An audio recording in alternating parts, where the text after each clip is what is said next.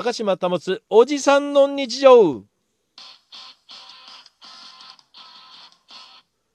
今日あの僕のバイクまあハスラー250っていうのがこの4台のうち1台ありまして1978年式なんですけど2年ぐらいかけてねこれなんとか走るようにしてナンバー取って公道でも走れるようにしたんですよ。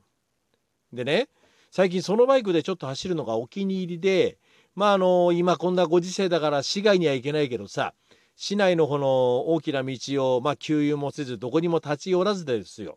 誰にも会わずちょっとくるっと回るっていうのが僕の中でちょっとだけブームだったりするわけ。誰かに会ったりするとあれだからね。でそのずっと回っている間に今日ふと気がついたんですよ。回ってて。あれ？ウインカーついてねえべって。要するにウインカーのスイッチやっても左側にウインカーがつかないんですよ。で右もつかないの。あらこれ困ったなって。で内から出てきてだいぶ出てきたから気がついたんでなんでかって曲がることなかったんですよ。内から大きな道に出る時一回曲がるとそこからずっと道まっすぐだったの。で曲がることなかったって気がつかなかったのよ。車線変更する時あれ？と思って気がついてでバイクを横に止めていや困ったなこれ。どうする？ってなったわけですよ。まあでもねやっぱりこれウインカーつかないってよろしくないでしょ？これ整備不良ってやつですから。ね整備不良ですよ。であそうだと。なんかで見たことがあるけどあの手信号あるじゃないですか。よく自転車で習いませんでした？小学生の頃。左の手で左側を指すと左に曲がる。であのなんか肘を曲げて直角にして上にこう手を上げるとあの右に曲がる。左下にやるとこう止まるみたいなね。まあブレーキランプはとりあえず幸いついていたんでまあ手信号でで、うちに帰るまでは結構時間かかりそうだったんで、そっから近いバイク屋の方に向かったんですよ。で、バイク屋行きましてですね、ちょっとさ、あの、ウインカーつかないんだよねって、あ、そう。あ工場入れていいっすよ、なんてさ、入れて、チェックしたんですよ。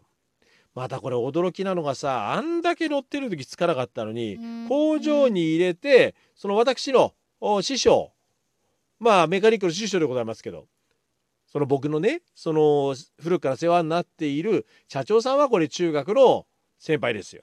でそこの従業員の方がいじってみたんですよ。つくんだねこれがウインカーが。あれついてんじゃん。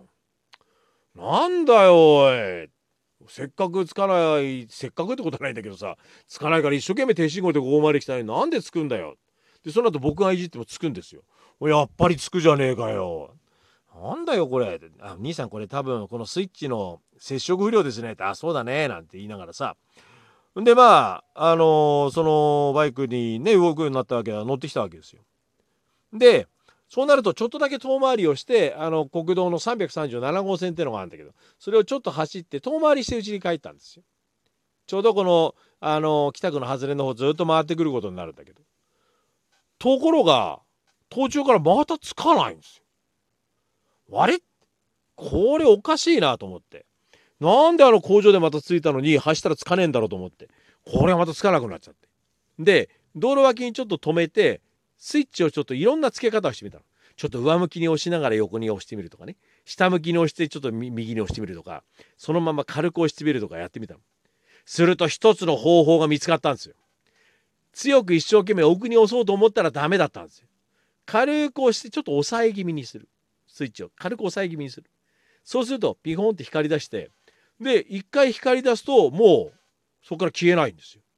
でまあ逆にするとその逆もちょっと軽く押してちょっと待ってるとつくようになってでつくようになったらついててくれるっていう癖を見つけましたよね。まあでもこれ古いバイクならではだよね。新しいバイクとか新しいオートバイとかさ車とかそういうものでそんな癖があるなんてなかなかないじゃないですか。まあ多少はあるんだろうけどね。まあ昔のバイクっぽくてよかったよね。ええ。おこういう方法がなんだよおい。